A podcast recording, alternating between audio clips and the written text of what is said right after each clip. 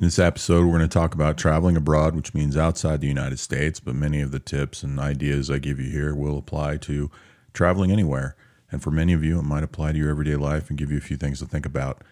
This is going to be a mix. Some of this is going to be some tips from the world of the gray man for safety and security, and some of this is just for a common traveler who's looking for extra things to do or to look for, how to prepare, how to have more fun and excitement, and make sure that you're safe and secure, that may not pertain to the everyday gray man life.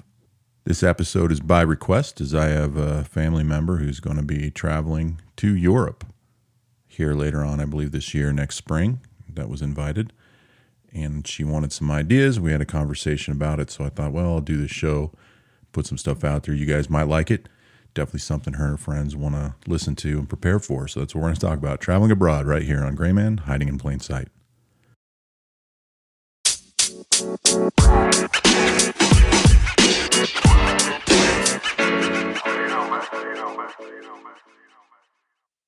So it's been a while, I know that. Sometimes I get easily distracted. I got other things I do, as well as some research that I've been doing on my own for the show.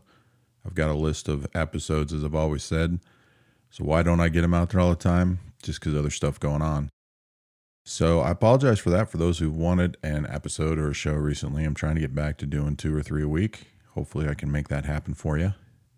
As always, like and share whatever platform you're on. And if you have any questions, you can definitely send an audio question on the Anchor app or Anchor website if you're listening to this here, or you can just go to the show notes and you can see where you can contact me on Facebook and Twitter.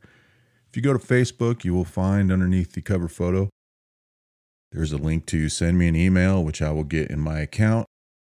For those of you that remember when I put the Amazon store link up there, you know, after a couple of months, I finally contacted them. I'm like, hey, what's the deal here? It's supposed to take like a couple of weeks. So apparently what they claim is the store isn't going to work unless you have about 100,000 followers. Now, I know people get it under that, but the people I know who get the store approved and use the link usually have 50 to 75,000. We're a little way away from that. So we'll see if we can grow the show and then maybe get that up there for you to see and share. If you're interested in the stuff I have in there or the books or anything that I've mentioned in that previous episode where I talked about the store, I definitely can send you that information, send you links to it, or tell you what they are. So definitely let me know if you're interested in that.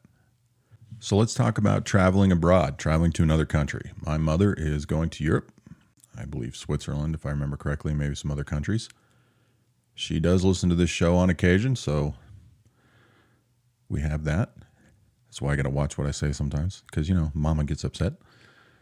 But we had a conversation, and she was curious about some things, asked me some questions, started telling her a few things, and it became a lot of information. So she said, do a show on it. That way, me and my friends can listen to it more than once, take some notes. So that's what we're going to do. So looking at traveling overseas, using the context of my mother, somebody that's older, considered elderly, although she's in great health and shape for her age, we should look at some things we can do to prepare before we go. This may help you. And I think people should do this for any traveling experience. I think if you travel overseas, especially if you don't do it regularly, probably want to put a little more time and effort into it. Whereas some people that travel for business regularly don't need to. So one of the things to do is to research the country you're going to. One of the things I recommend people do at a minimum is go to the United States Department website, state.gov. They'll have a briefing on every country out there. They usually have some statistics and data and put out general geographic information, but they'll give you some good information about activities that have gone on there. A lot of it that you should look at is anything related to crime. Now, when you find that stuff, you don't want to freak out about it or change your plans necessarily. Pretty much every country has some amount of crime. And if it's what we call the Western world or modern civilization, they're going to have more crime. So just be aware of that. Crime is real, does exist. Just look for spikes in crime. You may find that they have specific types of crime that have increased that may affect your plans or something that you can prepare for. Another thing to look at, people don't always check, is the weather. We forget that the weather is different in different parts of the world or even different states, or that seasons aren't the same as they are where we live now. So you want to get an idea of what the season is, what the weather's like there, so that you can prepare and have the clothes you need just in case. Now, basic clothing items or whatever you want to bring, just look at what your mom told you when you were a kid. Extra socks, extra underwear, maybe a light jacket, maybe a heavy jacket, depends on the weather. You can plan for that, but definitely take a look at the weather and plan accordingly. Another thing you may have to do is get a passport if you don't have one already. There is a website online where you can go and learn how to do the passport. Now, you can still go to a passport office, a major passport office, and get your passport probably in a day. You got to pay extra money for it, and it's going to be a long day. The benefit to it is you definitely know you're going to fill out the paperwork correctly because they'll correct you every time. So there can be an issue with, say, filling out paperwork and trying to mail it in and then finding out you filled out something incorrectly. This can be a huge deal. I was in a unit once that restationed overseas, and I helped hundreds of families and soldiers get their passports that they needed. And it was a big pain in the ass until we got it down to a science to make sure everything was filled out correctly so that they could get their passports. So definitely look into that. You'll find out too, if you haven't had a passport in a long time, you let yours fail and not renew, or you've never had one, that there's also a passport card you can get. It's like a driver's license. The purpose of the passport card is meant for travel to like Canada and Mexico. So I don't think it costs a whole lot extra. I tell people it's worth having, as it's another official form of photo ID if you need it. You wouldn't need it traveling overseas. You would just need your passport. So if you want to get that, you can. It's not necessary. And your passport still works if you don't have the card, if you're going to go to a place like Canada or Mexico. One thing I don't think people realize is how much walking they're going to do when they travel and take a vacation like this. There's very few people that are as physically active walking every day as they will be when they're on vacation.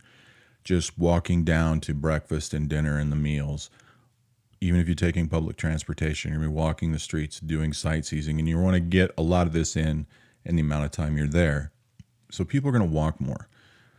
So for people that are older or not as in shape or not as used to walking that much, I always suggest to them a couple months prior, start walking more. Start building up the amount of walking you're doing every day. Add little things in. Park farther away. Walk through the house more. Anything you can do that's little, add up the amount of steps that you can take so that you can get used to it. The other thing too is your shoes. If you have shoes that are really old and you're thinking about getting new shoes, you want to get those before you go, but you want to get them a few weeks to a couple of months prior to so that you can wear them and make sure they're good and broke in. The last thing you want to do is have that good pair of shoes. You go replace them a week before you leave, and then you end up with foot pain and blisters and cramps when you're on your vacation, and you don't want that. Now, another thing that you may need to prepare for is how to spend money. It used to be people use traveler's checks, but those aren't like common anymore, and a lot of people don't like them. Most people use credit cards. So if you're going to be traveling and you're going to be spending money, you want to contact your financial institutions, whether it's your bank or you need to apply for a new card. And the reason why is there's not as many out there. It's not a common feature in most cards. But when you go overseas, you use a credit card, there's usually some sort of fee or service charge, and those can add up. But plenty of banks and credit companies have cards that don't have that fee. And that's going to be the card you want for your everyday stuff. Buying your little trinkets and gifts, buying your food, going to see a show, taking a tour. That's what you want to use that card for. Now, if you want to carry cash, you can. You just want to get an understanding of what the common amount of cash people use is. And it is good to have a small amount of cash on you. You want to talk to your bank, contact them about exchange rates. Where's the best place to get your money? The worst place is going to be at an airport. Don't ever exchange money at an airport. You typically want to do it at a bank and probably before you leave. So that's something to look into if you think you want to have cash. Another item to look at, especially for ladies, is how you carry your stuff around every day. And a lot of people carry some sort of purse. If you carry a purse, there's nothing wrong with that. But here's what I always suggest. Traveling overseas, you're not used to doing this a lot. You're going to be in a country that, say like Switzerland, it's going to be a nicer, safer country, but there still can be crime. So what I tell people is go buy a purse. Unless you have some old one that's going to be durable. Nothing really expensive, really flashy, really nice. Nothing really big. Something small with a strap that you can put across your body, meaning if the strap goes over your right shoulder, the purse is resting on your left hip or vice versa. In your purse, you want to carry the incidental items you can lose, like your lip gloss, Kleenex, hand sanitizer, nail clippers, these types of little things that can be replaced. What you don't want to keep in your purse are things like your passport, large amounts of money, credit cards, these types of things. You want to hide those on your body like I've talked about in other shows. The reason for that is you very easily could lose your purse or leave it somewhere. It also could get taken. In the rare chance that you're approached and somebody wants to mug you, take your purse, you can give it to them, cooperate, and get out of that situation, and then they walk away with nothing. What I do recommend is you put a small amount of cash in there, the equivalent of $10, $20 American dollars, maybe $30. It's a small financial loss compared to losing hundreds of dollars or credit cards, or even worse, your passport when you're in a foreign country. Now, the items you carry on your body are typically going to be ID, like your passport, credit cards, and cash. One of the things I've recommended, talked about in other shows, taking a small amount of cash and putting it in your shoe, even some in each shoe. So like in America, I recommend $20 is great. That can probably get you a cab ride a short distance, maybe a phone call or a meal. If you can put up to $50 or $100, you might be able to get a hotel room, a meal, and a ride. So I would look at having small amounts of cash, typically one bill in each shoe, probably under the insole so that when you take your shoes on and off, especially if you do it in public, the money doesn't come out. You can still carry extra money on you if you want to. If you carry your credit card, I definitely put it in one pocket, keep your passport in another pocket. Something you can do to make sure you have these items where you need them, but they're in different locations. So they're not too bulky, not easily seen. You know where they're at.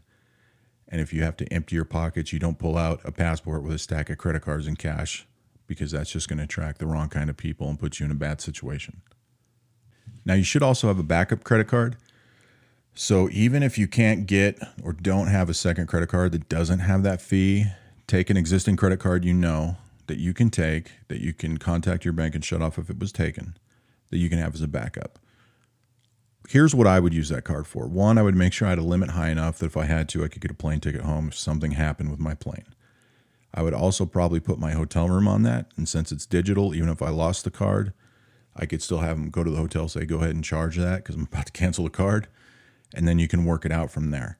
So you want to make sure you have a decent enough limit on that to have a good time. And it's also a backup card to cover all your other expenses if something happens with the first one. One of the things I would do is look up people that travel professionally or do it as a job, who are bloggers and YouTubers that travel all the time. One of the people I recommend, his name is Nomadic Matt. He's been doing this for years. He does articles and makes money at this, traveling the world, talking about how to get deals, how to get flights, what it's like in different countries.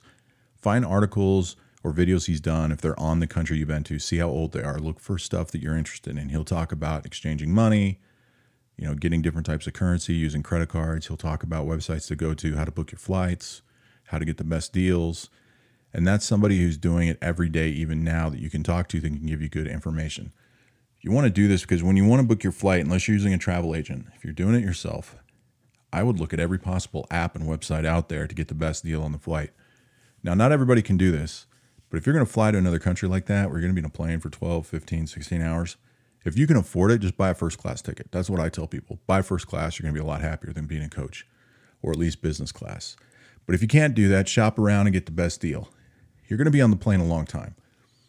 So if it's, say, $1,500 for a round-trip ticket, and it's plus or minus $100 because of multiple layovers, pay the extra money to have less layovers, unless you know already you want to be off the plane to take a break. But only if you know the layover is long enough to get off the plane. Because if the layover is about an hour, hour and a half, a lot of times you won't get off that plane at all. Now, most people are going to use a hotel. A lot of people can use different types of places to stay, but for people like my mom, I'm like, just stay in a hotel, don't stay in a hostel. You want to pick a hotel that's well-known, got decent reviews, and probably around other hotels in the area. That means there's going to be a lot of people there that are tourists. You'll blend in a little better than if you're in an area where you're one of the few. Those people will probably be from different countries, and you'll probably meet a lot of people, which is really good. It's a great opportunity to meet people.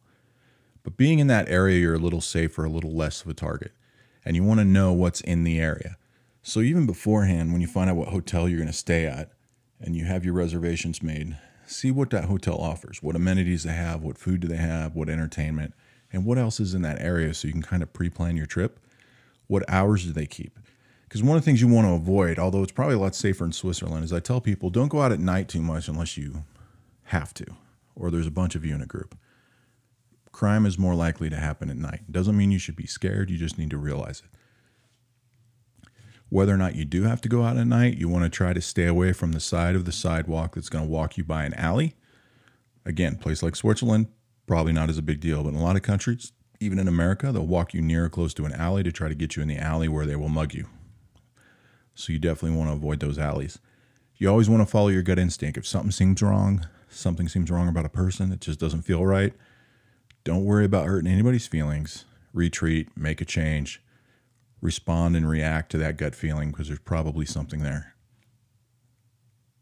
When you're at your hotel, there's some basic, simple things you can follow at any hotel that you can find anywhere in the world. One thing is I tell people, try not to ever stay on the first floor. If there's multiple floors and there's an elevator, don't stay on the first or second floor. They're the easiest floors to follow somebody into their room and take their stuff or hurt them or rob them. So you definitely don't want to do that. You want to pick a room that isn't super close to the elevator, but it's probably closer to the stairwell fire escapes. That way, if there's a reason you need to leave or there's an actual fire, an emergency, people are going to be going all different kinds of ways, but a lot of people are going to cram for that elevator. And if it's any sort of event like a power outage, natural disaster, anything serious, people could get trapped in that elevator, whereas you can take your time going down the stairs. If you're in that situation and you're going down the stairs, you want to hold the railing and hug the wall. Don't be on the inside, because a lot of people are going to try to rush past you. That way you can lean against the wall, hold the railing, and move down safely. When you're doing simple things like going in and out of your room, you want to make sure that as you're approaching your room, you want to see who else is around there. If it looks like you're being followed, now granted, you can be followed very easily because somebody else could be on that floor. You may need to walk past your room, go to another room if you're, go to another area and come back if you're not feeling safe. Just don't get yourself trapped in a corner. You just definitely don't want to go inside the room while anybody's too close to you. They could just kind of run up and shove you in there. And most times, even in places I've been around the world and even in major hotels that hold thousands of people, it was actually pretty rare there was too many people in the hallway with me at any given time. So you just want to pay attention to that. Same thing with leaving your room. When you're getting ready to leave your room, I go to the door. I listen for a second. Can I hear anybody even walking? Then I go out. I look, shut the door, and go. Another thing I don't do in hotels is get room service. The reason I don't get room service is, one, the food usually is worse and also costs a lot. But it's also because that's another opportunity for somebody to come to your room and do something bad. There's nothing wrong with getting room service. I'm just saying it's something I choose not to do. So I would rather walk downstairs and go to a cafe or a coffee shop or the bar than I would have them bring that food up to me. One of the things I was asked about was a money belt. I think people still use them. Those were really popular many years ago. There's nothing wrong with having a money belt. You just want to make sure it's something comfortable, fits, and works with the clothing you're wearing. The thing about a money belt is, you don't want to use it like a wallet, meaning you go up to the cash register or you're sitting at your table at the cafe and then you start to get into the money belt. What you want to do is have that if you need it on you for extra funds that are probably not going to get taken. And then if you're, say, at a restaurant and you're like, well, I need to get out $20 to pay for my coffee and my donut, go to the restroom, get in a stall, take what you need out of the money belt, put it in your pocket, go back and pay for it. So if you're going to carry extra money around like that, just don't be getting in and out of it in public. Do it privately and as needed. Something else people don't think about is laundry. I think we take it for granted in our country, but not all hotels have laundry services. A lot of countries don't have laundromats. So you want to find out before you're going there by either contacting your hotel or doing research online. How do you do laundry if you're going to be there more than a few days? Because you can always take a ton of luggage, but realistically, you can go be active and have a good time and carry everything you need for a 14-day stay in most countries inside a 25, 30-liter backpack, a lightweight pack you can carry. That includes extra shoes and hygiene items. So it depends on how much luggage you want to bring, but keep that in mind. What do luggage fares cost? How much weight can you have in your bags? Are there charges for additional bags? And you definitely want to look that up and know it beforehand and then find out, how do I get my clothes laundered? Do they have services? What do they cost? What's your general understanding of that exchange rate to make sure that if you're paying to have your clothes laundered, you're not paying $25 a shirt? That's what you want to look into, because laundry isn't as available in many countries as it is here. Something else to think about, your cell phone. One, they're big and they're obvious, although a lot of people have them, so there's no guarantee it'll be taken. But one thing you want to consider about your phone is if you're going to use it while you're over there. Nothing wrong with that, but you want to contact your phone company and see what your phone plan is, and find out how much extra it's going to cost you. Now, I can tell you right now, it doesn't cost a whole lot extra. It'll just add up quick if you're on the phone a lot. So if you send texts, usually isn't a big deal. And if you have short phone calls for, say, 15, 20 minutes every once in a while, it's going to fall well within your plan. But you want to know that beforehand, because if you don't get that planned ahead and you go over there and you start trying to make phone calls and it connects, it can add up really quick. So you might need to change your phone plan where it charges extra 20, 30, 40, $50 even for a month, to save you money so that you can use your phone while you're over there. A lot of times that's going to be way cheaper than using like your hotel phone. So you definitely want to look into that and know ahead of time. One thing to understand is, being an American going to Europe, people are going to know you're an American and they're going to know you're a foreigner. It's going to be the way you dress, the way you act, how you hold your coffee, the way you eat your food. There's so many different things they're going to know. Not a huge deal. People are going to come up and talk to you in a lot of these countries. That's actually normal for them in many places, so don't freak out about it. Just pay attention, and if it doesn't feel right, ask yourself why. Is it because you're uncomfortable with this and people don't normally do it? That's one thing. If you're normally comfortable with that, but this person seems weird, that's another. You want to find out common customs and courtesies. For example, some countries you can't tip, or you don't tip. It's considered an insult. So you got to find out, do I actually tip, and what's an acceptable tip? Some countries don't do percentages like we do. They do a certain dollar amount, very low. And people don't even understand how it works. Kind of like tipping in America. The way it's supposed to work, most people don't even understand. So know that ahead of time. You also want to find out how public transportation works and how do people pay for it. Do they expect cash? Do they expect credit cards? Do you have to prepay a pass? Do they have taxis, private cars? Do they have buses, subways? What do you want to use? They have a lot of trains in Europe. How do you pay for them? How do you buy your tickets? You want to know all this ahead of time in case you need to do it. And even if you're not planning to do it, I always recommend people in Europe traveling there, learn these things, because it's very easy over there to go ahead and decide to go to another country and check some things out, or to have a reason to leave your country for whatever reason. Some sort of disaster happens, you hop on a train, go to the next country to get your flight home. So it's definitely worth looking into to find out how do you get a train ticket or any other type of fare for public transportation, what's it going to cost you, how do you pay for it, and how much time ahead of time do you need to plan for that in case you need it or choose to use it for your own entertainment purposes. Another thing to look into, depending on the amount of money and a budget you have, is looking into tour groups or guided tours. They can be fun. You can save money sometimes, and you can meet people and be in a group of people traveling together and not by yourself, which makes you less likely to be targeted or followed by anybody, which is going to be rare anyway in a country like Switzerland. But it can be fun, and it can help you plan your events and plan breaks, and it might be something worth looking into, even if it's just a tour at a museum or a walking tour for 4 or 5 hours one day. Another thing about public transportation is also how you're getting to and from the airport to your hotel. Is the hotel providing that service? Do you need to take a cab? What is there for you to use? And you need to know that ahead of time. So a lot of people don't do that here in America. Some places people go travel destinations and they pay for cabs, only to find out later there's free shuttle service from their hotels. So definitely find that out ahead of time. What transportation mode is there for you to get to and from your hotel that's going to be easy and convenient, and you're not going to end up spending all this extra money unless it's something you absolutely need to. Some places it's only going to be a taxi, but you definitely want to know that before you get there. A lot of places, especially where tourists go or just any hotel, they tend to have those little boxes out in front with 50 pamphlets of things you can do within 5 hours. What you want to look for is see if they have one that has a map kind of the area that you're going to be going around. Now, granted, you're probably going to look at the map out there and people are going to see you do that and know that you're new, but they probably already know you're new anyway. But if you get one of those maps, and let's say it's a downtown area and they show 20 square blocks of this, that, and the other that you can do, and that's great. But you want to pinpoint a few things on there or find them online and mark them on the map. You want to know where any law enforcement's located in case you need them. You also want to know where any emergency services like paramedics are located in case you need them. Any place that indicates they'll have restrooms so that you know where they're at. And then, of course, mark any place you want to go and want to see. And those are the things you definitely want to know ahead of time to make sure you can find these locations and aren't stressing at the last moment trying to find them when it becomes very important. One thing to note is an American traveling abroad, especially going to Europe, is they see us as very conceited, very arrogant, and compared to them, we are.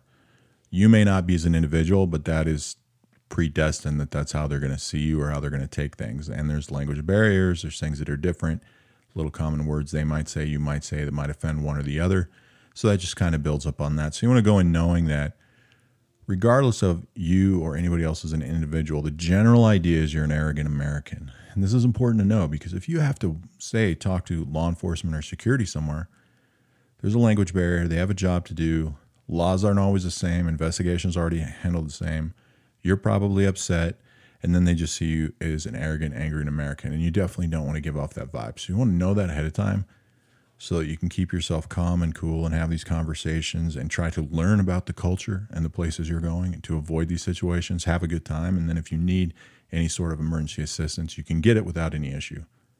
Another thing too is you definitely want to get familiar with customs. Start with customs in the United States because you're going to have to go through customs in the United States, and it's going to be pretty simple. And a lot of people will look into that, but what they won't do or forget to do is look at customs at the country you're going. There's going to be websites and information out there for it. So just because you can come through customs in the United States and get in or out easily or you're prepared for it, doesn't mean when you go to that other country's customs department that there isn't something that you've done wrong. So you want to know ahead of time, what are the things I can and cannot take into this country? There are places where you cannot take tobacco products, or they have limits on prescription medicines. And you want to know exactly what paperwork you need, especially if you have medicine, when you get to that other country, so that there's no issue. Because the last thing you want to do is go on vacation, not have the right paperwork, get some medicine taken away that you need, and then have to decide whether or not you even want to stay in the country. So you definitely don't want to do that. Additionally, there's going to be customs forms, and you want to know how to fill those out or what you need to put in there. You need to realize customs can be a long and painful process, and you need to be prepared for it. And speaking of medications, you need to know what medications you need to have, what paperwork you need to have, how they're supposed to be properly stored, and you want to make sure you have enough. I suggest that a person always has 1 week extra, just in case there's a plane layover, you're stuck somewhere for a couple extra days, or your plans change. At least a week's extra, maybe two, but you probably won't need more than that. But make sure you get everything straight with your medications and prescriptions so you don't run into any issues. Also, speaking on medical, you should go see your doctor, even go into a place like Switzerland and tell them, here's where I'm going. Is there any inoculations that I need to get? You may be surprised to find out there's shots that are recommended to certain parts of the world that you're traveling that may seem like you don't need them. You need to be aware of that. Go ahead of time and get those shots, and then have a copy of that record, because it may be required for customs to get in that country. So you need to know what shots you need, and then whether or not that country is even going to require it, and what paperwork you need to bring with you to show you've had the proper medical care to travel inside their nation. Another thing too is, in many parts of the world, what's going on right now with COVID isn't going to go away anytime soon. It'll probably go at least until the spring, if not the summer. So if you're going to be traveling overseas within 1 year, I would find out what's going on in that country right now with the virus. What are the restrictions? What are the limitations? Are there mask requirements? What's the quarantine? Find that out now, because if you're traveling 6 months from now, that very well could still be the case. And you may very well be booking tickets out several weeks or a couple months ahead of time. So you don't want to get stuck in a position where you lose money or have to change flights because, yeah, I'm going to go to this country for 10 days and find out 14 of them you're supposed to be locked in the hotel doing nothing. You definitely don't want to waste your trip doing that. So find out what's going on with the virus. What's that country and nation and city doing? What are their requirements? What are they allowing for travel and travel restrictions? And just presume that a good portion of that's going to exist 6 months to a year from now. Another thing to look at is common differences in the food and beverage industry that you're not going to be used to. For example, in Europe, most things are smaller portions, especially coffee. Coffee is going to taste different. It's usually a lot smaller of a portion, so is a lot of the food. So you want to be prepared for that. You want to know how those things work. I had a friend who went to Italy because he loved wine and Italian food, and found out Italian food in Italy was completely different. The wine was different, and the culture shock was pizza wasn't invented there. But he had a great time. So know that when you go to places like Europe, say you get sweets or chocolates, things out of a bakery, it's a much milder sweetness. There's a lot less sugar in them. Coffees tend to be stronger and smaller. Alcohol, especially beer, has higher alcohol content.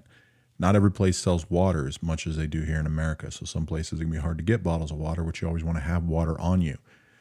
Maybe even take some sort of simple container that if you lost it doesn't cost you a lot, that you can put water in and carry around. Because one of the things you may find in certain countries is their water doesn't taste as good as what you're used to, depending on where their water source is from. So those are things you want to be prepared for. Know that things like a lot of common food items have different names or different brand names, different terminology. Find those things out ahead of time and see what information you need to know before you get there. Something else we want to look at for important locations when we're overseas is where the embassies and consulates are. In case you didn't listen to the other podcast where we talked about embassies, just to understand the difference. An embassy in a country is another country's representative of government. So an American embassy in a European country is where you'll find the government representative or the ambassador. The consulate will not have a government representative, but can essentially do all the same functions. So some countries only have a consulate, or they have an embassy with more than one consulate due to the size and location of that area. These are important to note for a couple reasons. One is if something happens where you need to evacuate or need assistance evacuating a country, you can go to your embassy or consulate and ask them for assistance. your passport and American ID will get you preferential treatment and get you inside there. Another thing I recommend people do, especially if it's not too out of the way, is to go there soon after you arrive when you're going to be staying for more than a couple days in a foreign country. Tell them you're there visiting, you've never been there before, and ask them for any information they can provide to assist you, including statistics on crime, information on areas you should not go or places you should not visit. Anything they tell you not to do, it's important that you listen to them because they have the most current information on that. They possibly could make recommendations of fun things for you to do, but that is not their purpose. So you want to go there looking for the information you need to be safe. Something else I want to mention about hotel room security is your luggage. It isn't uncommon, or I guess it's probably rare, but not unheard of for people to go through your luggage or steal items. I always recommend to people, number one, to have TSA locks.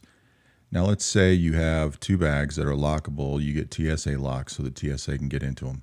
However many locks you have, I recommend bringing an additional set and putting it in your bag. You never know. You might go to the foreign country or lose your key and have those locks cut off. So, make sure you have that extra set of locks. So when you're in your room, you can lock your luggage. Now, if you have a regular bag with a zipper on it, it's easily defeatable, but the locks keep most people honest. The other thing about your luggage is when you're not in your room, put it in a consistent place that makes sense, it's immovable, that there's no reasonable expectation of why housekeeping would move your bag. So if you have a couch, I put it on the couch. I never put clothes in the dresser. I usually put it on the dresser. I don't put it on the bed because they might need to change the bed. Therefore, they got to move your bag. And one of the things you can do to be more secure is before you leave, you open your bag up and take a photo of its contents, close the bag, zip it. And then typically I put something on top of the bag, something that wouldn't blow away in the wind, like a book. And then I take a photo of the outside, especially so I can not only see the outside of it, but I can also see how it's sitting on the piece of furniture, as well as a close-up of the location of the zippers. That way, if you're worried about it, you have photo evidence of what it looked like inside the bag, as well as outside the bag, before you left your room. The other thing too you can do, some people put a note inside the bag that says you're on camera. Now most people, if they were going to go through your luggage, there's going to be people that work in the hotel, typically housekeeping, and they don't have a lot of time, they're on a schedule. It's just another form of deterrent. It's unlikely they're going to search your room looking for a camera. They may not believe it's there, but it definitely is just another deterrent. Something else in your room is a safe. Safes aren't a horrible idea. You just want to make sure you understand how to use the safe, whether or not it requires a key or if it requires a key code. And you always want to make sure if you're not used to using a safe, you leave a note for yourself so that when you leave the hotel, don't forget to empty that safe out so that you don't leave something in there important. You can also take additional photos in your room, like where the safe's sitting, if it's movable or even can be slid a few inches. You could take pictures of your stuff on the countertops, but housekeeping's probably going to move them in order to clean the countertops. Another thing you can do is when you check in, you can ask them, when does housekeeping typically come through? The safest thing you can do if you're worried about people being in the room is be in the room when they're there. And then you can always put the do not disturb sign out. Another thing you can do too is they typically want to change the sheets every 2 to 3 days. So if you're only going to be there a day or two like I normally am, I just don't have them clean the room. But if you're there longer, you probably want them to clean the room. So if it doesn't interfere with your plans, if you're there with them, it's safer. It's very unlikely, especially in very friendly nations where there's not a lot of crime, that somebody's going to go through your luggage. But these are just tips to think about for any travel experience anywhere, especially when you're in high crime areas, any lower class hotel that, 1-star, 2-star, cheaper hotels that people tend to either live out long-term to work or just stay there for a few days because they don't have a lot of money. But even in expensive hotels, these things can happen. The most important thing to know is to plan ahead, get all the information you can beforehand, make sure you're prepared with any documentation you need to get through customs, including things like prescription medications, inoculations, your passport, of course, having an additional form of ID, whether it's that passport card or your ID from your own country or state, as well as having all the information on locations of law enforcement, consulates, and embassies in case you need them. Be sure to note where and when you shouldn't go. Pre-plan your trip as much as possible so that you can have a good time so you don't have to worry about too many things when you're there.